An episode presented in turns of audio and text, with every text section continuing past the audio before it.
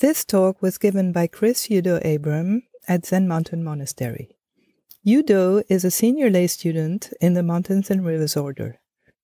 This talk, like all of our talks, is offered free of charge. If you would like to make a donation or find out more about our various programs, visit us online at zmm.org. Thank you for listening. Shunryu Suzuki said, In the beginner's mind, there are many possibilities, but in the expert's mind, there are few. When I first got interested in Zen, I read two of the classic books on, on American Zen. Um, the first one was The Three Pillars of Zen, and it uh, catalogs various Enlightenment experiences of um, mostly Westerners um, in their Zen training and practice. Um, it also talks about the qualities of character that you get, you develop from, from practicing Zen. And it talked about it, it as a sort of perfection of character um, in that old world sense of you know, the word character. And then I read Zen Mind, Beginner's Mind, which was by Shunryu Suzuki, which is uh, very different. It was poetic, it was understated. It is understated. Um, it, describes, it describes Zen as nothing special. Um, it says practice is enlightenment. And to me, at the beginning, this was kind of uh, not very convincing and sort of disappointing. And I felt it was just kind of too soft. And I was much more interested in these, you know, enlightenment experiences and this, you know, becoming this kind of super person um, that the three pillars of Zen was really um, talking about. So I put Zen Mind, Beginner's Mind aside and uh, decided I would focus on three pillars style of Zen. Uh, by the time I came to Zen Mountain Monastery, I had made up my mind uh, what Zen was and what I wanted to get out of it. And needless to say, my first month of residence here, um, some 20 years ago, was quite a shock. Uh, not only did I not achieve, you know, enlightenment experiences, but I was much more caught up in, um, you know, the mundane uh, challenges of Zen. Like my legs were hurting, and I was much more kind of like, you know, trying to figure out how to get the most out of oryoki and things like that. And um, I, I basically didn't think. At the end of this month, I, I was um, kind of defeated. Um, and didn't really think Zen was going to be for me. Um, it was just too grueling, too difficult. And so I went off and I went traveling and looking for sort of an easier way to be, you know, myself, to be at harmony in the world. Um, but after a few months of that, I hit rock bottom and so resolved uh, to come back to uh, the monastery um, because it seemed at that point it was the only thing I actually really believed in. And I decided to come back and stay until I found what I was looking for. And by this point, I'd read many other books on Zen and I had refined my ideas of what Zen was. And I could talk at length about its history and its various practices and teachings and teachers.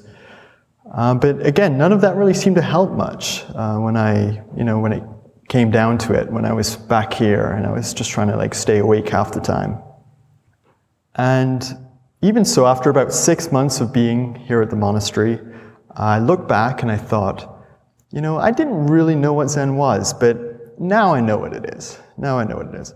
And so I would, you know, I'd be talking to my parents and my friends back home and sort of expounding on what Zen actually is. And, and uh, I felt I had really matured in my kind of wisdom and insight.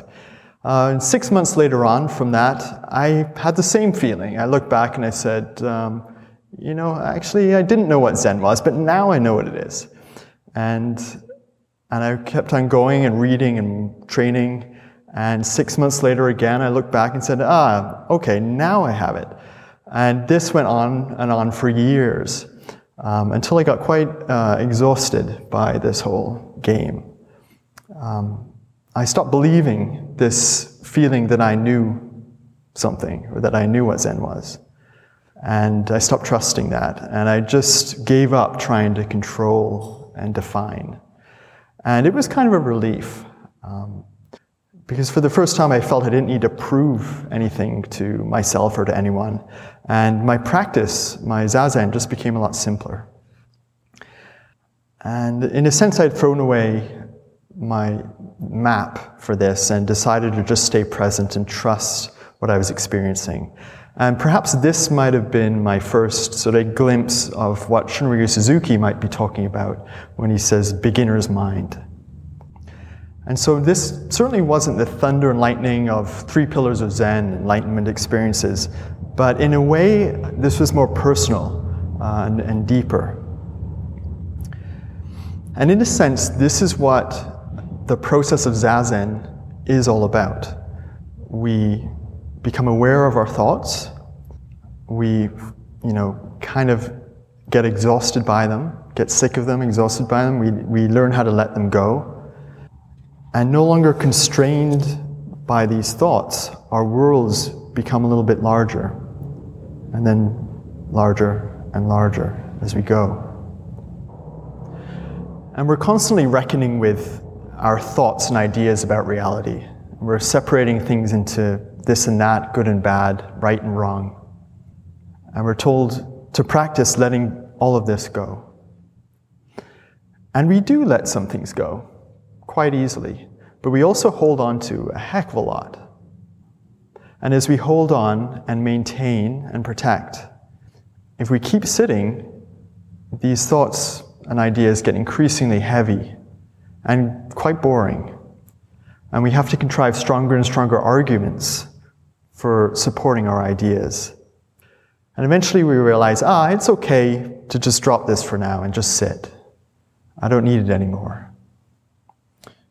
We learn we don't need our ideas about ourself, our superiority, our victimhood, our defense systems, our loneliness, whatever. We can just let it all go. And this can feel like a relief and a simplification.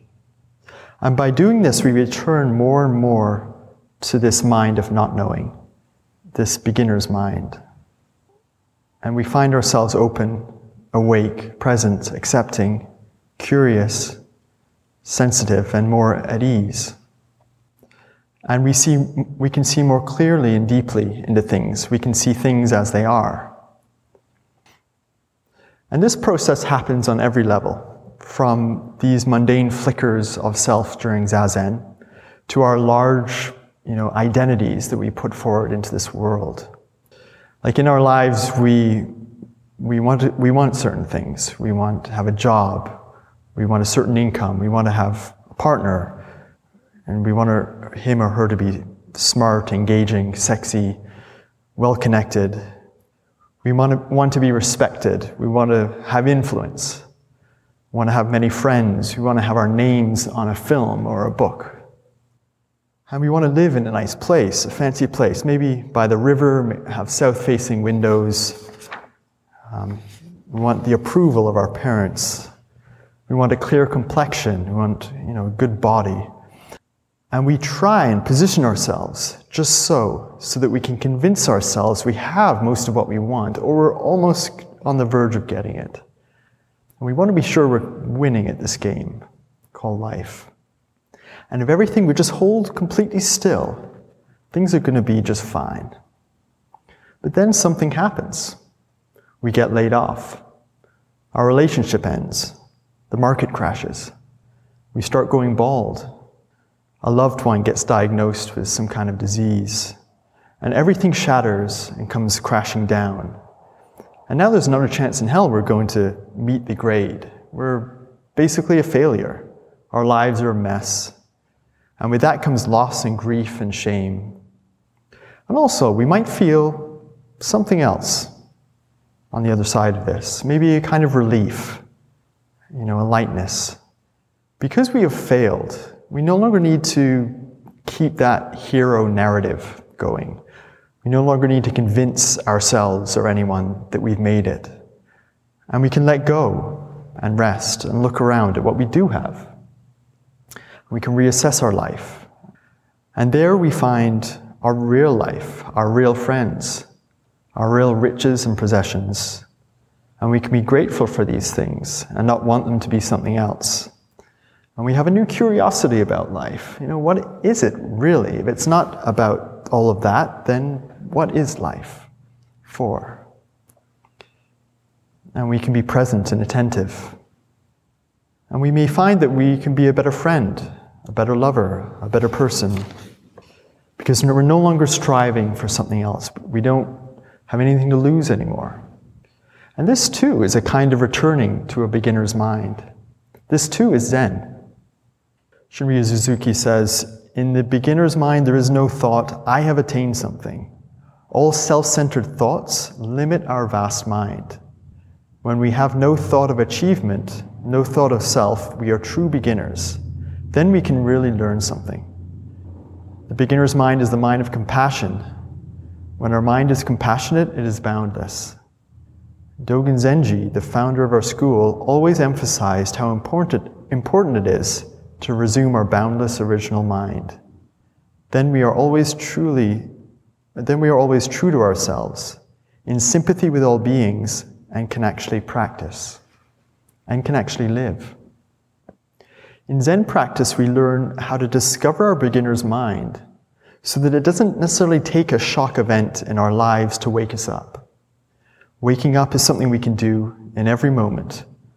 We can learn to let go and appreciate appreciate our lives as they are. This is what all the koans uh, point to. And it's not, as we're seeing, it's not some esoteric doctrine, it's just our everyday lives. In fact, in this process of working on a koan, we go through a similar process. We have to identify all the ideas we have about this you know, situation, the koan, and we have to let them go. And gradually we get closer and closer to the koan and our questioning be- can become stronger, such that we become intently curious to know, intently curious to resolve it, and nothing stands in our way. And it's by giving up these ideas about a koan that we uncover our inherent curiosity.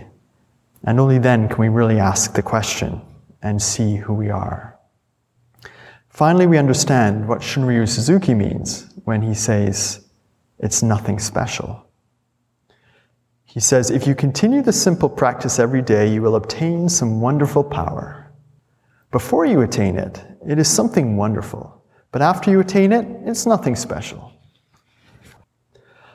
I find we're often drawn to novelty in our lives. And looking around, some people are hooked on extreme sports or self help workshops or there's psychedelics. Uh, there's romantic pursuits. Um, others like to travel all the time. And actually, I have been doing quite a fair bit of traveling this last while, um, living for some years in both Thailand and Bali, uh, also visiting other parts of Southeast Asia. And the novelty of traveling is kind of fun. It's entertaining. Um, each place you go, you have to figure out, you know, how do I order food? How do I do my laundry? How do I get from here to there? Um, you go to these incredible beaches and volcanoes and, and uh, motorbike trips through the mountains and, and you meet all these, you know, people, crazy people and interesting people. And you get to see how people relate to you and how they might value you in this particular culture and how it's different from your, how you're valued here. And they might value you for different things. But staying long enough in one place, eventually, you know, you get used to things. And, you know, it starts becoming a bit predictable and the people are kind of, you know, not as interesting as your friends back home. And you're getting a bit bored at this point and you know, feeling a bit lonely. And it all starts to feel kind of familiar. And we don't really, I don't really like that feeling. And I also realized, well, I don't really belong here, so um, maybe we'll keep moving. And we go on to the next place, and there's new novelty there. You know, think everything's different, and it's wild, and it's chaotic, and it's, wow, it's amazing. So place after place, you know, you keep moving. And over time, though, um, it can get kind of exhausting. And, but for some period of time at least, you have this kind of wide-eyed, you know, um, experience of beginner's mind. You know, it's all new. It's like a kid in a candy shop. But is this really beginner's mind? Is this what Shunryu Suzuki is talking about? That all of Zen points to? And I don't think so. I think this kind of novelty uh, is basically kind of a distraction, or it, it can be for the most part. It grabs our attention and momentarily allows us to forget um, our, you know, existence, our suffering. Um, it's like, you know, a good action movie. It's, it makes us feel kind of alive. Um, but beginner's mind, on the other hand, is quite different. It's turning um, inwards and deliberately letting go of the self and discovering our inherent curiosity. It's discovering who we really are when we let all of our thoughts and feelings and everything go. And once we do that, then any kind of external novelty no longer has such a big pull on us. There's a, a Chinese poem, it says, I went and I returned. It was nothing special. Rozan, famous for its misty mountains, and Sekko for its water. And as we develop in our practice, we have less of a need to seek out distractions like this, or, you know, in any form. As we're no longer, you know, trying to avoid the discomfort in our lives. But to get here, we need to practice long and hard and burn up all this karma. As a saying, there's a saying goes that I, I become familiar with recently. We need to wear our sword until we no longer can. And this means wearing out all our bad habits, our fantasies, our hopes, our desires. We need to get to absolutely sick of each one of them until we can finally say, okay, enough. And then we can finally let them go. So, my point here is that it's not just zazen that may be necessary to wear out our karma, to realize, realize our beginner's mind. Sometimes we may need to live our lives in a particular way we, we need to make mistakes, maybe many times, in order to, uh, um, until we wear through this karma, until we fully convince ourselves that we don't need to do that anymore, that it's not bringing us peace and satisfaction. And then we can finally put it down. We need to convince ourselves over and over again that there isn't anything outside of us that can make us whole. But what's key here is that we keep our eyes open through it all, no matter where we are, what we're living, how we're screwing up or not. We just need to remember to pay attention. And that's what we learn in our Zazen. There's a famous quote of Proust. He says, The real voyage of discovery consists not in seeking new landscapes, but in having new eyes. This is actually a, a, paraphrasing of a longer passage from Remembrance of Things Past, as I recently discovered. The full passage is a pair of wings, a different mode of breathing, which would enable us to traverse infinite space, would in no way help us. For if we visited Mars or Venus keeping the same senses, they would clothe in the same aspect as the things of the earth everything that we should be capable of seeing. The only true voyage of discovery, the only fountain of eternal youth, would be not to visit strange lands, but to possess other eyes, to behold the universe through the eyes of another, of a hundred others, to behold the hundred universes that each of them beholds, that each of them is. These other eyes he's talking about are our original eyes, our Buddha eyes. With these we see the perfection we see sufficiency. We see the luminosity of things. Proust describes this as the only fountain of eternal youth. I found what can be helpful is reflecting on the passing of time, on our you know, approaching death. And it can help to sort of cut through and wear out our karma and put it in perspective. Each night, this is, this is a common thing in, in Buddhism, reflecting on death. Each night, we chant, life and death are of supreme importance. Time swiftly passes and opportunity is lost. For me, realizing that I am getting older, that I will never return to my days of youth, is frightening, um, depressing, uh, you know, um, I would certainly do everything possible to avoid having to acknowledge that. Um, but it gets harder and harder um, because as my body ages and people around me age, um, it's hard to ignore. When I can put aside, I find when I can put aside my reaction to aging, to death, my feelings about it, and hold it in my mind, accept it, then it really helps to remind me what things are important, um, to put things in perspective. It also helps me stay humble and grateful uh, and curious about life. So it helps, in a sense, return to this beginner's mind. There's a quote I really like from Khyentse Rinpoche. if you reflect on death, then there's nothing you will need. Always keep death in mind.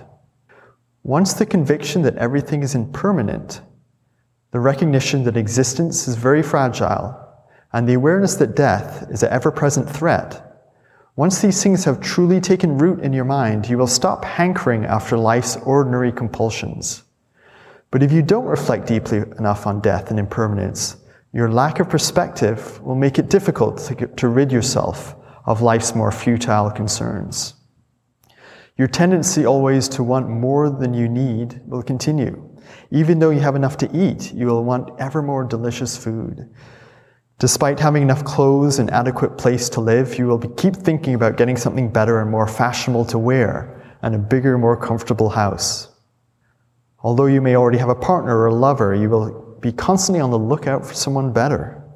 These are all signs that you are not remembering how close death really is all the time. Why would you invest all that energy on those plans for the future if you are not somehow blindly convinced that you are still sure to be in this world for a long time to come? And I've kept coming back to this quote year after year. And it, it, I can't help noting uh, that I keep doing all the things he warns of. I keep wanting uh, better food, you know, a better place to live, a better lover, um, a better life, basically. I mean, the grass always seems greener, you know, over there to me. So it's been very useful for me to keep coming back to it as a reminder, um, as a sort of checking point for me to help me see where I'm at. Like, why am I suffering so much? And this kind of helps to point to that. Am I really accepting that I'm getting older, that I'm going to die? Am I living my life in accord with that reality? And if not, then what is getting in the way? So, this week at the monastery, it's been a tough week. Um, an interesting week and a pretty tough week. Um, for those at home who aren't up to date, uh, about a week ago we had about 10 of the residents uh, test positive for COVID. They went into quarantine, and the rest of us all adjusted, putting on masks, uh, spacing ourselves out, um, adjusting some of the ways we do service and things around here. And it was a lot. And, um, you, know, you know, everyone uh, has different ideas about what's important and what's safe, etc. And um, for me, uh, it was scary. Um, I found myself paranoid, uh, frustrated, angry, um, found myself annoyed. And uh, at times I thought we were kind of overreacting and that, you know, COVID, it's not such a big deal these days, da da da. And other times uh, I was kind of freaked out and I was, you know, I didn't want to get anywhere close to people. And I was convinced, you know, like, uh, you know, death was just around the corner. Um, it seems sometimes this monastery, um, this thing, this safe place, this container of training, that for me has been such a constant foundation in my life, a refuge, uh, was starting to kind of, you know, fall apart a little bit. Um, and it was really interesting and strange to experience it, um, you know, no longer as quite a place of refuge, but as, you know, place with potentially dangerous, you know, components. Um, but then I would look around, I would see, you know, the other residents um, going through similar arrays of reactions And I'd see that for the most part, we're all just trying to do our best and do what's right in each moment.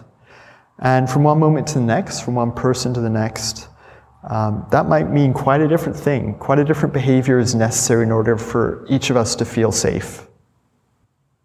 And it was also difficult just having masks on all the time because it's so much harder to feel someone. Um, uh, and also, I, for the most part, I took my glasses off because it was always foggy. So it was just harder to feel uh, people and connect with people. Um,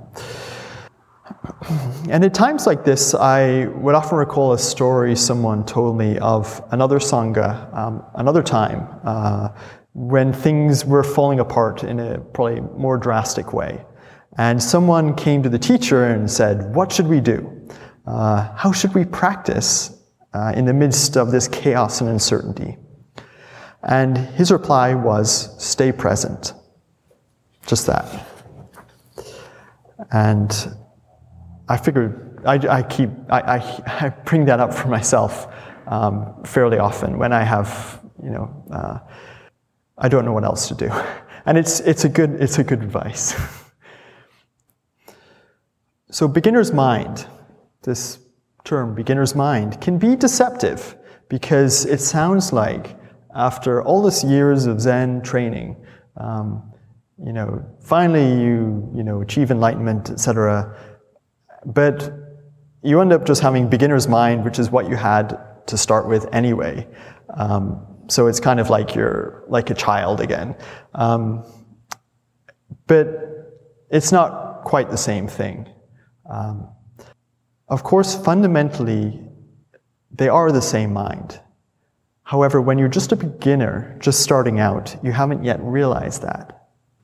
But the beginner's mind that Shunryu Suzuki is talking about is the mind of enlightenment. And here, all forms have been seen through as being empty, so they can no longer distract or fool you.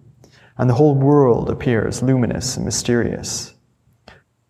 This is the beginner's mind that Shunryu Suzuki is talking about, and it's worlds apart, but also not separate from the mind of someone just starting out in Zen. he says, So the most difficult thing is always to keep your beginner's mind. There is no need to have deep understanding of Zen. Even though you read much Zen literature, you must read each sentence with a fresh mind.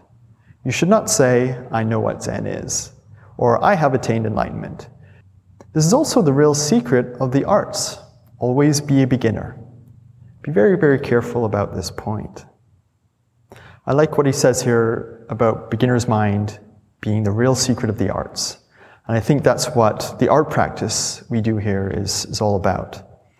It's always a challenge for me to enter the space of not knowing in art practice, to experience something um, without any filters, without any expectations, and to allow myself to be curious, to really question what something truly is.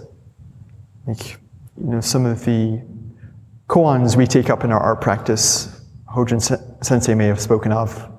For example, what's the treeness of a tree, or the suchness of Tremper Mountain? And out of that place of deep questioning, we have the opportunity to express something real. And I feel that every great piece of art must surely come from this place, this place of aliveness. There's, uh, for some reason, I picked The Red Wheelbarrow by William Carlos Williams as, as an example. Um, so much depends upon a red wheelbarrow, glazed with rainwater beside the white chickens. So much depends upon the red wheelbarrow, glazed with rainwater beside the white chickens. So, having discussed all of this, I think we can all consider ourselves experts on beginner's mind. Right? That's a joke. what is beginner's mind? I've thought about it, and I also think maybe it should also be called beginner's heart, because it's all connected. And when we awaken our mind, we awaken our heart. But we can't think our way to it. So let's just forget about it and do zazen. And here it is realized.